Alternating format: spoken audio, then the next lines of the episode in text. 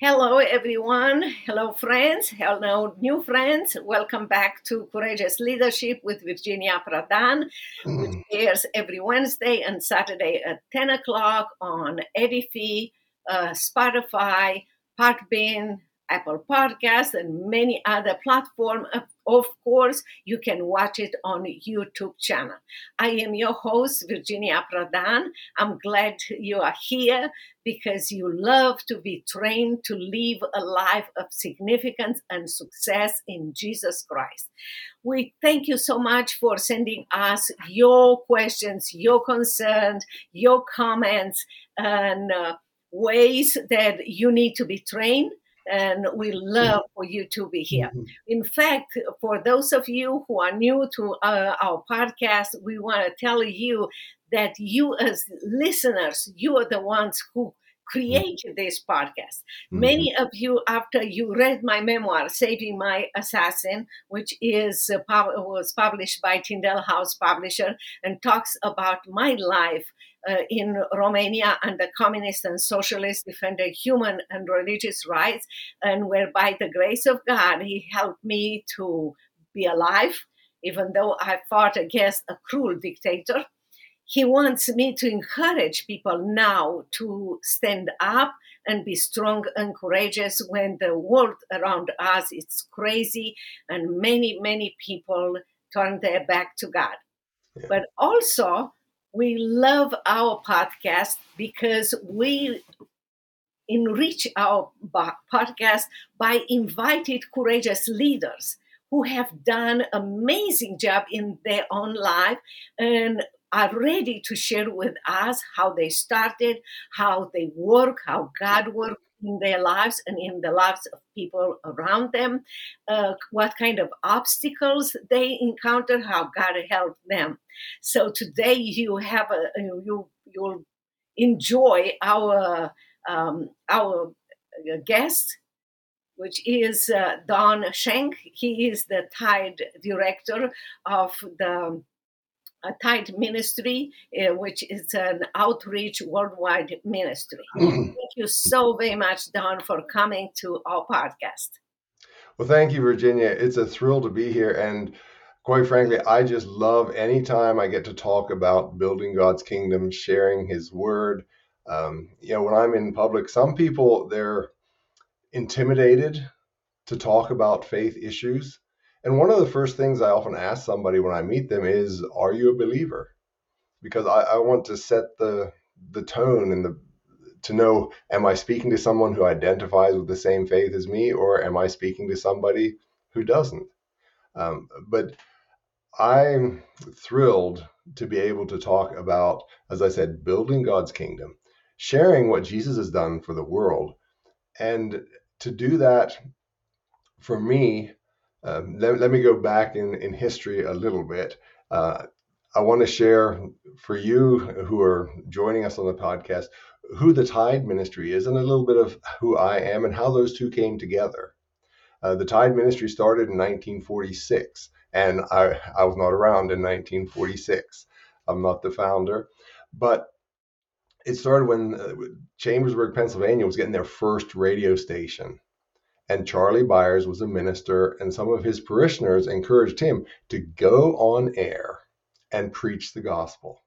And so, there, I think that was for, for a, a young man, he was a very young man at that time, that was a very courageous step for him, a bold step. He went on the air, and God used that. He would go Sunday mornings and preach live on the air, then go to his church and preach again. That program began to expand regionally here in North America.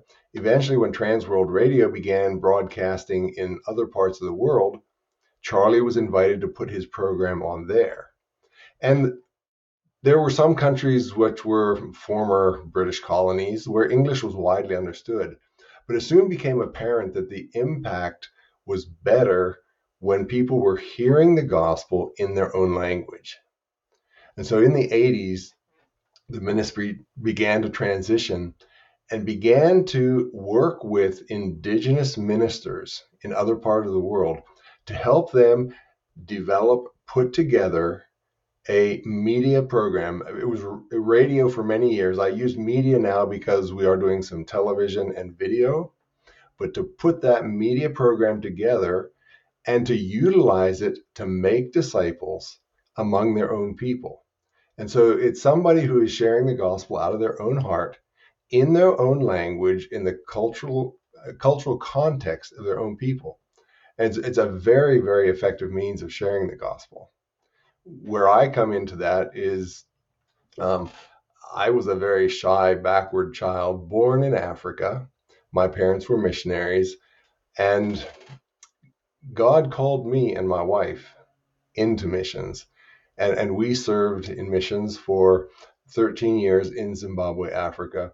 And then God called me to leave that. I felt Him sensing that I'm, you know, I'm done with you there. And uh, I didn't know where He was taking me. I came back to the US. I didn't have a job lined up, really no idea where God wanted me to serve, but still having a passion in my heart to share the gospel. And I found out about this opening. A friend of mine told me that the director at that time of Gospel Tide Hour, which is what the Tide Ministry used to be called, that the, the director was retiring. And he thought that might be a good fit for me. And so I did submit my resume, interviewed, and here, 22 years later, here I am continuing to serve with the ministry. And I praise God because it allows me to continue to be involved in reaching out around the world to share the gospel. And where we currently are, let me just, you know, if somebody wanted to see the whole broad uh, aspect and learn more, they could go to the tide.org and see in a little more detail what the Tide Ministry does. But we're currently in over 20 countries on three continents doing 22 languages. And again, people say, well, how do you translate all those? The answer is we don't. We work with what we call boots on the ground. And Virginia, if you ask me, some of the people that we are working it with in other countries, they're the true courageous leaders because you know I sit here in my office in the U.S. I do the administration. I help with the fundraising. I help coordinate and awareness and help get people here involved in sharing the gospel in other parts of the world. But these are people, some of them are living in countries where they are putting their lives on the line to share the gospel. And it's inspiring to me. It's also sometimes convicting because I've been to places like Kosovo where there are listeners who are ostracized because they become Christian. I've been to India. I've met the widow of a man who was beheaded for preaching the gospel. And so there is there's a lot of persecution around the world, but the gospel gets into people's hearts. And I don't know how to explain it to a non believer until they experience who Jesus is and experience I, God. I think, you, I think you're right about this because each one of us, we have a place and a role. And as long as we do our part, the others will be encouraged and do their part. And it's so interesting to me that you grow up in a family uh, you're born outside of united states but you're mm-hmm. born into a christian family yes. i was born in a socialist communist country and uh, my parents were not allowed by the government to share the gospel in the house so mm. uh, but still in god's power he right. helped me to uh, understand him. He was patient to guide me through life and to appoint me to something that I never imagined to defend Christian and human rights cases under socialist and communist. So I will say for people that are doubting about what is my role or hearing you or me all the time saying, I heard God's calling. Yes, mm-hmm. it is real. God is real and He guides us. Mm. The problem is that you have to listen and you have to be obedient and follow. He's going to train you, He's going to open doors for you. But he is faithful and he will do absolutely amazing things. You might not know today what how uh, your action will reach. You're talking about the fact that you spend a lot of time in uh, zimbabwe africa. It's impossible when i said those words not to remember uh, that I have three children, and when we came to the United States, we came empty-handed, no knowing English, no anything, no friends, and my girls learn English faster than uh, myself. I learned English. I went to law school, and my girls went to um, SMU, like me, law school. The first daughter, my mm-hmm. second daughter went to Harvard Law School, and my son to Air Force Academy. Because with God, you can rebuild your life. But when I think about Zimbabwe, I when I came to United States of America, I never thought that this little girl, 10 years old, one day will go to Harvard Law School and in Harvard Law School he mm-hmm. she will go and in Zimbabwe, South Africa and other countries and will help uh, people there and the government write constitution and include human rights and, and you know uh, women's rights and so forth so don't be discouraged just mm-hmm. listen right. to what god wants to do and be obedient to um, to his his uh, um, his voice and if you don't have anyone in in your in your family or in your neighborhood that share the gospel, go to a church, read, uh, open the Bible and read. God speaks to you, will speak to you. Mm-hmm. And I would add on top of that, Virginia, for people not to get um, frustrated or impatient with God. I when I graduated from Messiah University, I at that point wanted to go back to Zimbabwe just to live there my wife wanted nothing to do with that. She was happy living here in the US. Uh, we went to visit and she came back. She said, if I could take all my family, all my friends over there, I wouldn't mind living there. And after I graduated, I worked in a number of different jobs. I worked construction, I worked business management, and I was always asking God, God, why why can't I find something where I'm settling down? And when I finally had a job where I was called in and said, you know, would you mind moving to Virginia for management training? I went home from that, and my wife came, met me at the door, and said, We can go to Zimbabwe now, but we're not going for you to be a farmer. We have to go as missionaries. And so the call for us to go came actually through my wife. But then as I when I got to Zimbabwe and the things that I was asked to do, I realized God had been preparing me all these jobs where I thought I couldn't keep a job and I just kept moving here and there. Each one gave me a skill that helped me minister in Zimbabwe. So, um, you nailed I, it. You nailed it there. And I want to stop here to encourage people because you said something so important. Mm-hmm. When I train people, sometimes some of them are so discouraged because they jump from one uh, job to another and they feel that they cannot keep a job. And you gave them the best example of God's training for a better job. Yeah. So don't be discouraged, or you will see God's hands do what God is asking you to do. Thanks for sharing with us that. Yeah. And you know, I will go on to say, I'll give an example of our one of our radio pastors in Albania. You know, when when we met him, we went to visit Albania. We heard from some people this was a former uh, atheist nation, mm-hmm. and now was open. Could we come help set up a media ministry there? And we met with different pastors, and one that really impressed us was a very young man. And one of the things he said was, "I I don't know if I can talk on the radio." And we encouraged him. We helped give him some resources and some training. I had a pastor here in the U.S. who said, Here's some outlines from sermons that he can help work off of and help him know how to put a sermon together. And through that, he has become an avid church planter where he will uh, meet with listeners. And in Albania, they, they meet in coffee shops a lot and they talk and then he'll get small groups and start a house church and then plant a congregation. And he's even now taking mission trips into neighboring Montenegro where his broadcast reaches, and there are Albanian speakers there.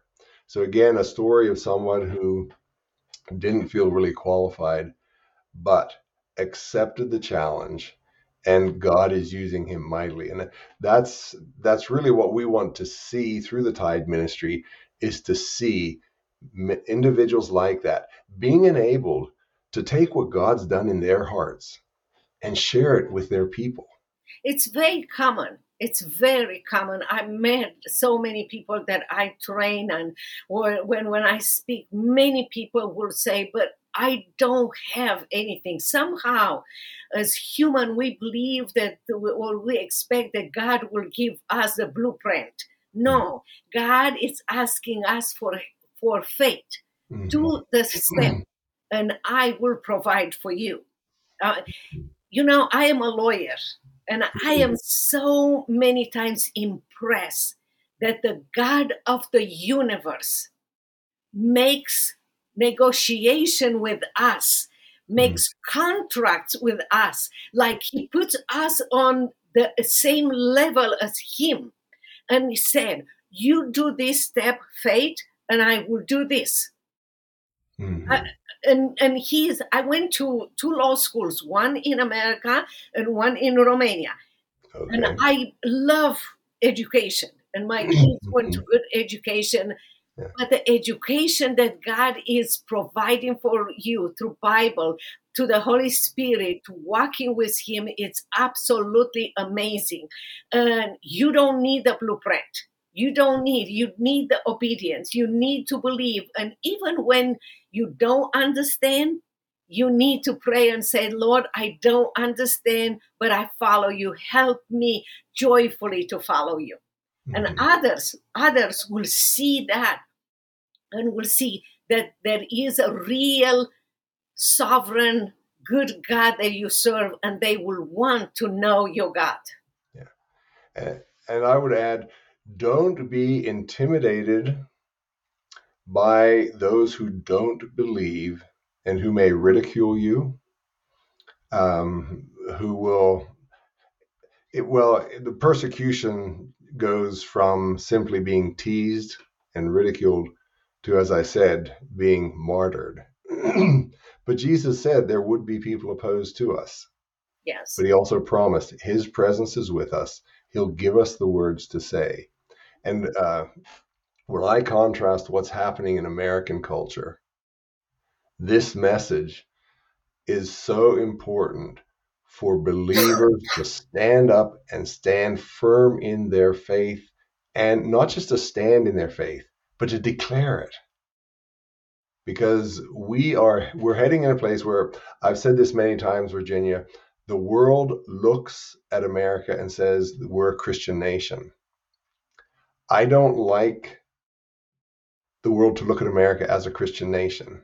And some people will be offended by that. But the reason I say that is because what the world is seeing in America today is not Christian. And but let, let me let me give you something. I think you 100% right. But let me encourage based on my experience under persecution. Mm-hmm. America, in many ways, individual as an individual and as a nation, we turn our back to God in many ways. Mm-hmm. We uh, we want to be our own God. We want to have our own values. We Absolutely. change the meaning of family. We change the meaning of being a woman or a man that God created, and the list goes on and on. Um, in many ways we think that persecution will, will come. Mm-hmm.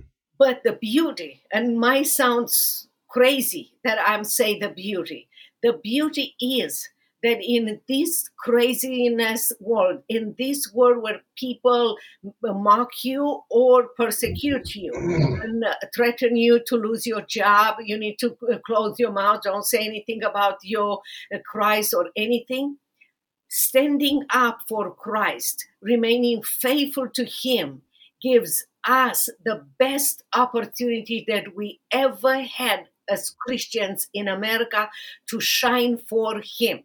Mm-hmm. And in this, under those circumstances, when people will see us faithful, they will see that there is a real God and they will want to follow our God.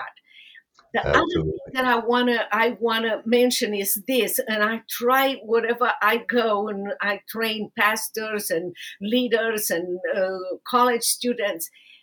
We have to understand the culture is the, trying to teach us that we are enemies against each other. Mm-hmm. No, we are not enemies. Not even the ones who mocks us or who is maybe even violent because we are Christians.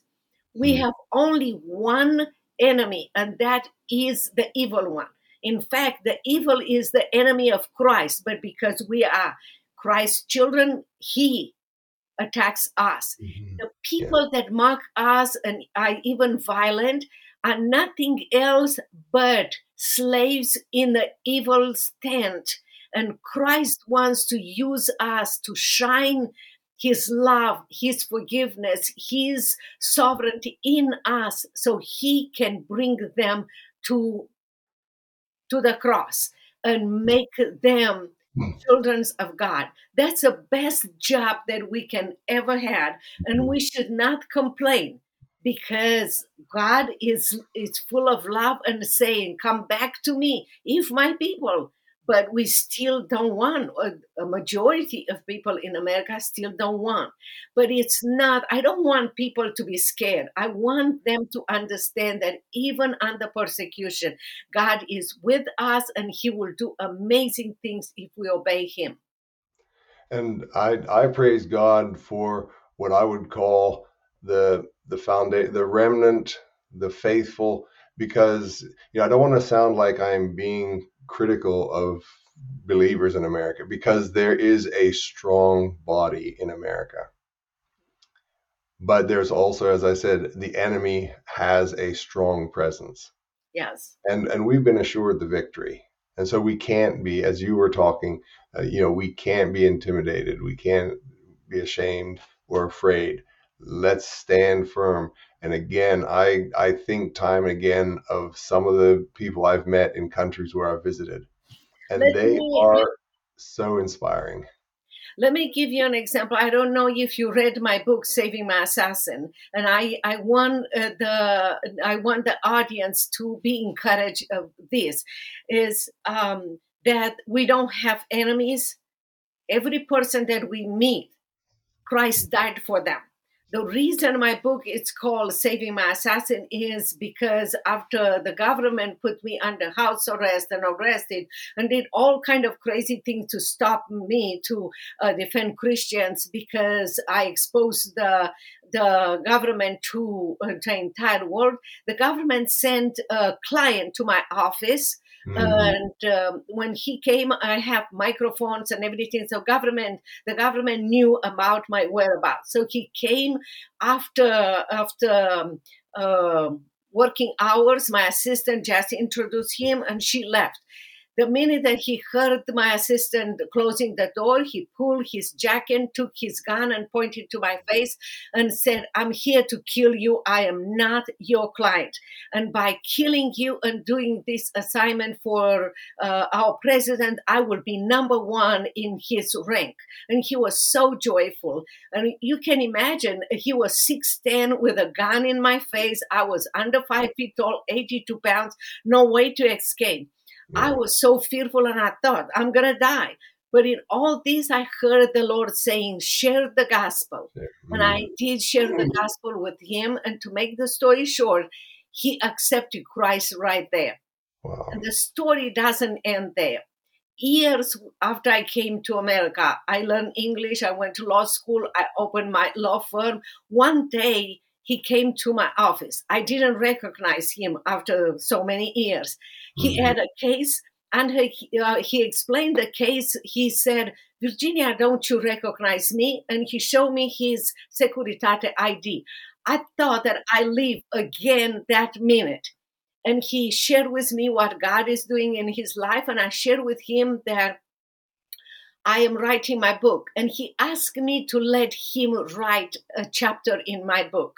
And today, when you read my book, Saving My Assassin, you will read his chapter and what God is doing in his life. That's our God. There is no, we do not have enemies. God can change even the most ferocious person that fights against us into a brother and sister in Christ. And if we have this attitude in America, we can change, we can allow God change through us people in America and people will turn to God. Absolutely. And, you know, Virginia, I don't have time to share the stories on this podcast, but, you know, I can tell you others like that who, people who were ready to persecute someone. And, like one quick example, we do give radios out in India to poor villages where they don't have something. And in one village, we heard that the the local priest, uh, the Hindu priest, was threatening to smash that radio. But he'd come close every time, and he would listen. And he eventually, instead of threatening, became a believer. And you know, there's all kinds of stories like that. And I would encourage, you know, I do want people to stand firm in their faith. I also want people to help Christian ministries to share the gospel in other parts of the world because there is so much poverty and they need our help, the resources. That is and, so good. I hope that people will go to your website, will look and see what is going on, pray about and see how God wants to, to use them for His mm-hmm. glory. Uh, Don, I want to thank you so very much for coming to our podcast, for everything that you are doing for God's kingdom and for His children. And I'm, I'm grateful for that. Thank you again. Thank you, Virginia, for the opportunities. We are we are partners in the gospel. Yes, we are. Yes, we are. Thank you so very much. Uh, indeed, like Don said, we are partners in in the sharing the gospel, and I want to thank you for coming back to our podcast, Courageous Leadership with Virginia Prodan. You can find um, all our podcasts at virginiaprodanbooks.com. You can contact us. You can ask questions. You can buy the book. You can invite us to speak. You can receive training. We are happy to do this. I hope that you will listen at our podcast at uh, Spotify, Podbean, Edify, Apple Podcast, and watch it on uh, YouTube channel. Don't forget to go to Don Shenk's uh, website, and don't forget uh, if you need to listen again, take notes, go back to his uh, his website, do it, and see how God wants to use you for His glory and for others, His children all over the world. We thank you so much again, and we hope to see you soon. Until next time, God bless you. Bye bye.